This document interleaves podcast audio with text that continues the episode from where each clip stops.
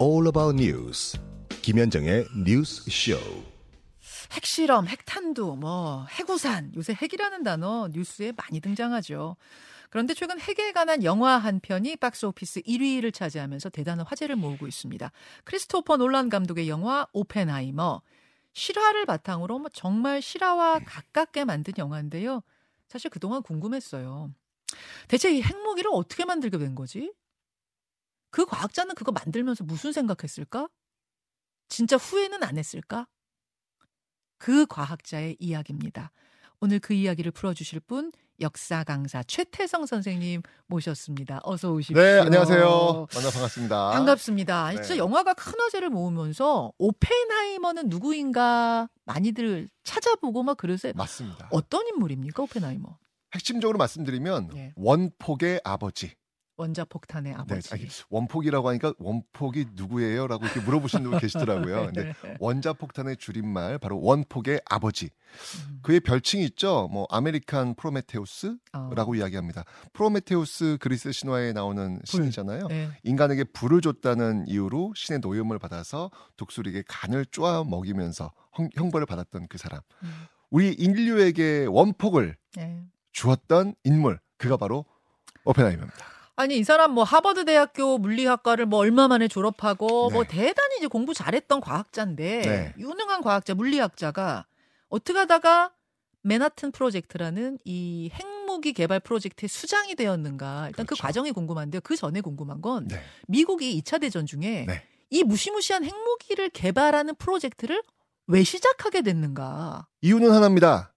독일 때문에 그렇습니다. 독일이요. 2차 세계대전.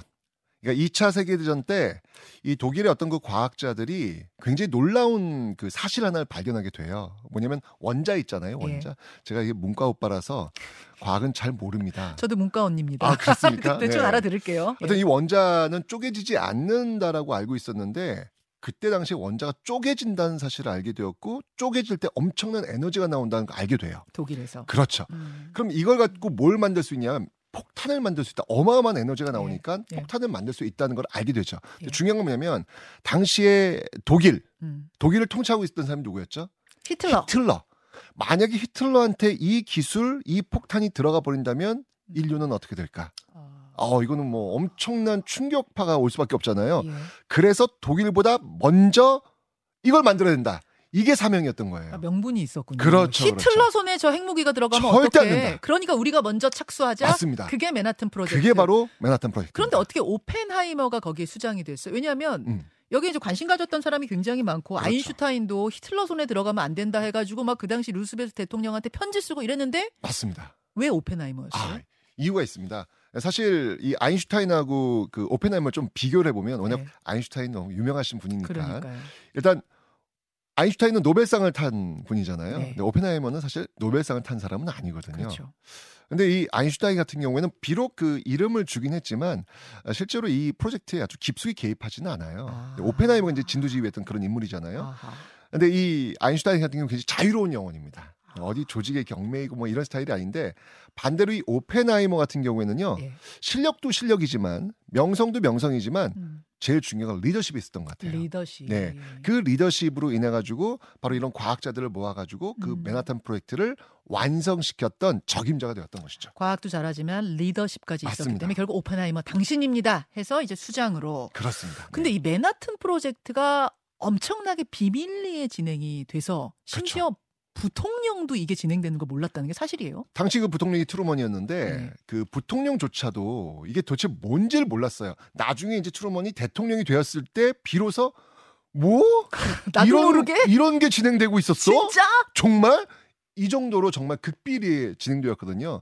많은 분들이 이제 맨하탄 프로젝트라고 하면은 네. 어, 뭔가 맨하탄에서 뭐가 있었나 봐. 예, 예. 라고 생각하시는데 암호명이에요. 아. 예, 전혀 관련이 없습니다. 근데, 왜 맨하탄을 쓴 거예요? 그냥요. 그냥 네, 왜냐면 오히려 모호하게 하려고. 그렇죠. 이게 극비니까 아. 의미 부여가 되면 안 되는 거예요. 그럴 듯한 굉장히 괴상한 암호명이 들어가면 사람들이 뭐야 이럴 수 있으니까. 그렇죠. 의미 부여가 되면 안 되는 거예요. 예를 들면 우리나라 인천 상륙작전 예, 예. 작전명 크로마이트거든요. 예. 크로마이트는 뭐냐면 그 광물 이름이에요. 예. 아무 의미 없어요. 예, 그 의미 없는 것 같고 그냥 예를 들면 어떤 그 계획 프로젝트 있다. 예. 그 계획 프로젝트 뭐야? 김현정. 어. 왜? 그냥 아, 그런 식. 극비리에 시행되었기 때문에 그냥 맨하탄 프로젝트였고요. 실제로 그 시행된 곳은 미국의 외진 곳, 예. 사막 사막. 이런 데서 이 계획들이 비밀리에 진행됩니다. 거기에 최대 인원이 13만 명이 아. 개입했다고 하던데 그럼 그 사람들은 최소한 13만 명은 자기가 무슨 일 하는지는 알았어요? 몰랐어요. 그냥 어. 내가 하는 일, 그러니까 분업화되어 있거든요, 이게요. 예, 예. 분업화되어 있어 내가 하는 일 그것만 알았지 네. 이 일들이 모여가지고 핵폭탄을 만드는 거야는 몰랐던 거예요. 몰랐어요. 예, 알수 알면 안 되죠. 나는 이 부속 부속을 집어넣는 일만 하면 그냥 그것만 하는 거지. 그렇죠. 이 부속을 집어넣어서 이게 뭐가 되는지 몰라요. 그건 알 수, 야. 알면 안 되는 거죠. 그래서 아주 극비리에 분업화되어 가지고 이 맨하탄 프로젝트가 진행이 된 겁니다. 맨하튼 프로젝트가 시작된 지 약 3년 후 네. 인류 역사상 최초의 원자폭탄 테스트가 벌어집니다. 바로 네. 그것이 유명한 트리니티. 맞습니다. 트리니티. 네. 자, 인류 역사상 최초의 원자폭탄 실험 음흠. 트리니티 장면을 실, 실제 장면을 지금 잠깐 보시겠습니다. 유튜브와 레인보우로 보여드릴게요. 소리는 없어요, 여러분. 흑백이에요. 잠깐 좀 설명해 주시겠어요, 선생님? 저기가 그러니까 지- 바다죠, 바다. 네, 맞습니다. 네. 최초의 원자폭탄 테스트 암호명 트리니티인데요. 음. 저때 그 과학자들도 예. 저 정도의 위력일 거라고는 예상을 못했다 그래요. 발명한 사람들도 놀란 거예요. 너무 놀란 거예요. 이, 아니 음. 이 정도의 위력이 나올 거라고는 정말 상상을 못했던 거예요. 아. 그래서 사실은 저때 저 실험을 할 때그 예. 과학자들이 거의 피폭당했다라는 이야기가 있을 정도로 준비도 안 해간 거예요. 저 엄청난 시험을 하는데도 이 정도일 줄 몰랐던 것이죠. 어. 그 엄청난 위력의 첫 번째 실험 바로 트리니티였습니다. 저 실험을 본 다음에 이제 가- 과학자들도 깜짝 놀랐어요. 저 네. 정도일 줄은 몰랐는데. 그러고 네. 나서 오펜하이머가 이런 말을 했답니다.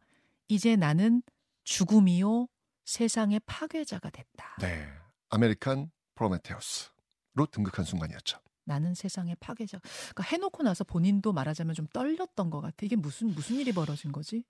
그렇죠. 그러니까 이, 이 정도일 줄은 몰랐던 거예요. 이게 음, 이 엄청난 살상 무기가 분명히 예측은 했지만 예. 이걸 만들었던 그 목표 그리고 리더십을 발휘해가지고 과학자를 모았던 이유는 뭐냐면 네. 전쟁을 끝낼 수 있다라는 희망을 가지고 이 작업을 시작했는데 음. 막상 이 원폭이 딱 성공한 곳은 예. 보니까 이건 인류 파괴 멸망으로 갈 수 있는 그 예. 모습을 목격을 한 거예요. 두려웠던 것이죠. 근데 사실은 히틀러를 막고자 그 명분으로 개발했는데 중간에 히틀러는 삶을 마감하잖아요. 맞습니다. 이차 대전 이제 먼저 죽게 되죠. 예. 네. 독일은 패망하고 그러면 네. 더 이상 원폭 개발을 할 이유가 없어 명분은 사라지는데 그렇죠. 그렇죠. 그럼에도 불구하고 계속 갔어요.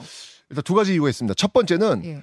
거의 완성이 되었어요. 예. 근데 거의 완성이 되었으니까 이거를 아, 멈출 수가 없었던 거예요. 뭔가 끄트머리까지 왔는데 끝을 한번 보고 싶었던 것 첫 번째 이유. 음. 두 번째 뭐냐면 가장 큰 사건 바로 1941년에 있었던 일본의 미국 진주만 습격. 아, 이게 굉장히 컸던 것이죠. 그러니까 사실 원폭을 만들려고 했던 이유는 독일 때문이었지만 음. 그 원폭의 최종 종착지는 일본이 된 겁니다. 그렇죠. 이러면서 계속해서 그 실험을 성공시킨 것이고 음. 결국은 그 종착지로 일본의 원폭이 투하가 됐던 것이죠. 그 일본의 두 발의 원폭 투하 요거에 대해서는 오펜하이머가 찬성을 했던 건가요? 그렇죠. 왜냐면 그 과정을 지금 가는 그 모습이었으니까 어, 어, 그 지켜보고 있었던 것이죠. 거기까지는. 자, 네. 이 장면 보시겠습니다. 1945년 8월 히로시마의 원자폭탄이 투하되는 그 장면, 실제 장면입니다.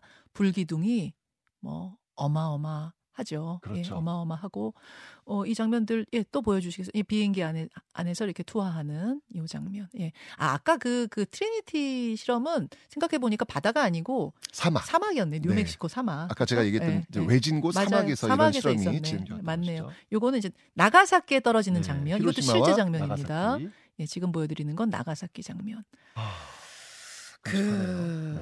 오펜하이머가 이제 이렇게까지 하고 나서 그 후의 삶이 굉장히 달라지더라고요. 네, 맞습니다. 예. 네. 일단 기본적으로 이 원폭이 투하된 이후에 기본적으로 소련이 또 이 원폭 실험에 성공을 합니다. 예. 그럼 거기서 끝나는 게 아니죠? 그 소련이 선- 성공할 수 있었던 거는 그 네. 맨하탄 프로젝트 팀에다가 스파이를 심었었다면서요. 네, 맞아요? 그런 것도 있고요. 어. 특히 이제 오펜하이머 같은 경우에는 이 원폭이 어느 한 나라의 독점적 기술이 되었을 때 이거는 인류 패망, 인류 재앙으로 할 수 있다. 음. 그래서 다국적 국가들이 이것을 관리해야 된다라고 판단했던 거예요. 네. 근데 그 과정 속에서 네. 스파이 혐의도 받게 됩니다. 음. 공산주의자들과의 어떤 그 연결이 있는 거 아니냐? 전에 연인이 네, 네, 사귀었던 네. 연인이 공산주의자였다 해서 그렇게 이렇게 된 거예요. 맞습니다. 실제 공산주의자는 아니었고. 아니요, 공산당에 가입한 적은 없었는데 아. 그 공산주의자들과 교류는 있었던 어떤 이런 것들이 혐의가 되어가지고 네. 왜냐면 이제 계속된 어떤 이런 그 핵개발 사업에 이제 찬성하지 않으니까 왜 찬성하지 않지 이유가 뭐지?라고 하면서 이제 그쪽 혐의로 가가지고 결국은 정보 차단까지 되면서 음. 어 공산주의자 혐의로 이제 받게 되는 것이죠. 왜 오펜하이머는 자기가 그 온 인생을 다 털어서 만든 그 무기에 대해서 나중에는 안 된다 반대하게 된 거예요. 네. 그렇죠. 왜 왜 그렇게 돼? 왜냐면 이 드라마틱한 변화가 있어요. 무기 경쟁이 계속되는 거예요. 아까도 말씀드렸지만 미국이 성공하니까 이후엔 소련이 성공했죠. 음. 그러니까 그 다음에 또 뭐가 나오냐면 그 원폭보다 더 큰 규모의 수소 폭탄 아, 경제로 또 이어지는 거예요. 이게 지금 뭐 끝도 없이 이어지는 거죠. 원폭만도 무서운데 예, 수소 폭탄은 어마어마한 위력을 갖고 있는 거거든요. 예. 이런 모습들을 보면서 이거는 아니다. 이거는 인류의 재앙으로 갈 수밖에 없는 멸망을 할 수밖에 없는 그 음. 과정이 있는 것이다라고 하면서 이제 반대 입장에 들어서게 되는 것이죠. 후회도 했습니까? 아유 당연하죠. 이거는 아까도 얘기했지만 나는 이제 그 죽음의 파괴자로서 음. 자리 잡을 수밖에 없겠다라는 음. 생각이 들면서 굉장히 그 극한 후회, 그 고통 속에 좀 쌓이게 되는 것이죠. 극한 후회를 하면서 오히려 반대론자가 되버리고 그렇죠. 그러자 왜 아니 수소폭탄까지 우린 지금 가야 되는데 달려야 되는데 왜 이렇게 이 사람 반대하지 하면서 이제 공산주의자로. 네. 몰려서 모든 직에서 다 박탈 그렇죠. 정보 네. 차단까지 딱 되는 그런 모습을 정보 보게 됩니다. 차단까지 네. 되는 이런 상황으로 어, 그 당시 그, 그 미국의 상황은 그럼 굉장히 메카시 왜냐면 광풍이 2차 대전 끝나고 나서는 이제 그 관계 자체가 예, 소련과 미국이란 냉전 체제로 들어가잖아요. 예, 예. 이때부터 이 미국과 소련의 어떤 경쟁 라이벌 구도 속에서 어떤 그 무기 어떤 그 경쟁 심화 이런 것들이 이루어지고 있었기 때문에 무조건 이겨야 되는 거예요. 근데 이 음. 과정 속에서 적극적으로 협조하지 않는다? 음흠. 너왜 협조하지 않아? 너 그쪽과 무슨 이유, 이유 있는 거 아니야? 음. 이런 식으로 이제 몰아가기 때문에 굉장히 오파네하이머 입장에서는 그런 혐의를 받으면서 버텨내기가 쉽지 않았겠죠. 그 그다음 말년이 어떻게 어떻게 되, 됐나요? 이 사람 좀 일찍 죽었다고 제가 들은 거 60대에 네, 죽었다고 네, 들은 것 같긴 맞습니다. 한데 네, 네, 네. 그렇죠. 네. 그 이 미국 입장에서는 정말 원자폭탄 투하가 불가피했던 것이냐 이런 질문들도 많이 해요. 물론 아까 진주만 때문에 열 받아 있긴 했지만 네. 원자폭탄까지 투하했었어야 됐느냐 이런 질문들. 근데 사실 이제 물론 그렇죠. 왜냐하면 사실 일본은 이제 패전이 거의 기울고 있는 상황이었는데 중요한 건 이제 그쯤 되면 일본이 이제 항복을 하고 나와야 되는데 음, 항복 대신 그들이 들었던 카드가 뭐냐면 옥쇠 카드였습니다. 옥쇠라고 하는 건 뭐냐면 옥처럼 뭐 아름답게 부서진다라는 어떤 그런 의미인데 끝까지 싸우겠다는 거였죠. 끝까지. 음. 그러면 이제 이게 음, 들어가 가지고 이 상륙을 해 가지고 이제 싸워야 될 텐데 음. 그 과정 속에서 어마어마한 희생자가 나올 수밖에 없는 거예요. 예, 예. 그러면 이 희생자를 내면서까지 우리가 일본을 항복시켜야 되느냐? 그 전에 뭔가 음. 제대로 한 방을 매겨가지고 겁을 줄 필요가 있겠다라는 아. 판단 속에서 원자폭탄이라는 것들이 사용될 수밖에 없었던 그런 배경도 분명히 있었던 것입니다. 두 발을 터뜨렸는데 사실은 세 발이었다는 얘기가 있어요. 네. 그렇죠. 사실은 맞아요? 그러니까 히로시마 나가사키 네. 이외에도 뭐 다른 지역에도 원폭을 터뜨리 왜냐면 항복을 안 하니까 항복 안 하니까. 항복을 안 하니까 다른 지역에서도 원폭을 터뜨릴 그 예정이었는데 일단 기본적으로 히로시마 나가사키 딱 터뜨린 이후에 딱 그 참상을 보니까 음. 이거는 상상을 초월하는 거예요. 미국이 보기에. 예, 이, 이 정도의 위력을 이 원폭이 가지고 있을 줄은 정말 예측을 음. 못했던 것이죠. 그래서 아, 아. 세 번째 투하는 일단 이건 아닌 것 같다. 아, 그렇게 라고. 해서 잠시 멈췄는데 그때 이제 일본이 결국은 항복을 하게 된 거죠. 아, 그러니까 일찍 일본이 항복을 했어야 되는 거예요. 그렇군요. 네. 근데 끝까지 이제. 옥새 들고 나오다 보니까 어쩔 수 없는 상황까지 몰고 간 것이죠. 일본에서는 지금 이 영화 개봉 못 했다면서요? 아, 당연하죠. 이거 네. 뭐 어쨌든 일본이 자신의 어떤 치부를 드러내는 네, 그 네. 아픔을 또 드러내는 그렇죠. 그런 모습들이기 때문에 예. 당연히 이 영화에 대해서 긍정적으로 보지는 않겠죠. 여러분 어떻게 생각하세요? 오펜하이머. 오펜하이머를 인간적으로는 어떻게 보십니까? 또 과학자로서는 어떻게 보십니까? 참 여러 가지 평가들이 계속되고 있는데 오펜하이머를 통해서 이 영화를 통해서 우리가 좀 어, 생각해봐야 될 지점 뭐 있다면? 옛날에 그 어느 한 노예가 있었대요. 음. 고대 그 배를 젓는 노예가 있었는데 정말 평생 열심히 노를 저었다고 합니다. 근데 어느 날 그 노예선에서 나올 수 있었던 날이 있었대요. 네. 나와봤더니 그 배는 해적선이었답니다. 하. 평생 열심히 일했는데 무엇을 위해서 열심히 일했는지 둘러보는 그런 시간이 되시기를 바랍니다. 아, 진짜 좋은 말씀이네요. 지금 여러분은 무엇을 위해서 노력하고 계십니까? 왜 달리고 계십니까? 그렇죠. 여기에 대해서 다시 생각해 보자. 물음표를 던지면서 오늘 가십니다. 최태성 역사 강사와 함께한 오늘 오펜하이머 이야기. 최 선생님 오늘 귀한 시간 정말 감사합니다. 감사합니다. 또 불러주세요. 고맙습니다. 네, 감사합니다. 김현정의 뉴스쇼는 시청자 여러분의 참여를 기다립니다. 구독과 좋아요, 댓글 잊지 않으셨죠? 알림 설정을 해두시면 평일 아침 7시 20분 실시간 라이브도 참여하실 수 있습니다.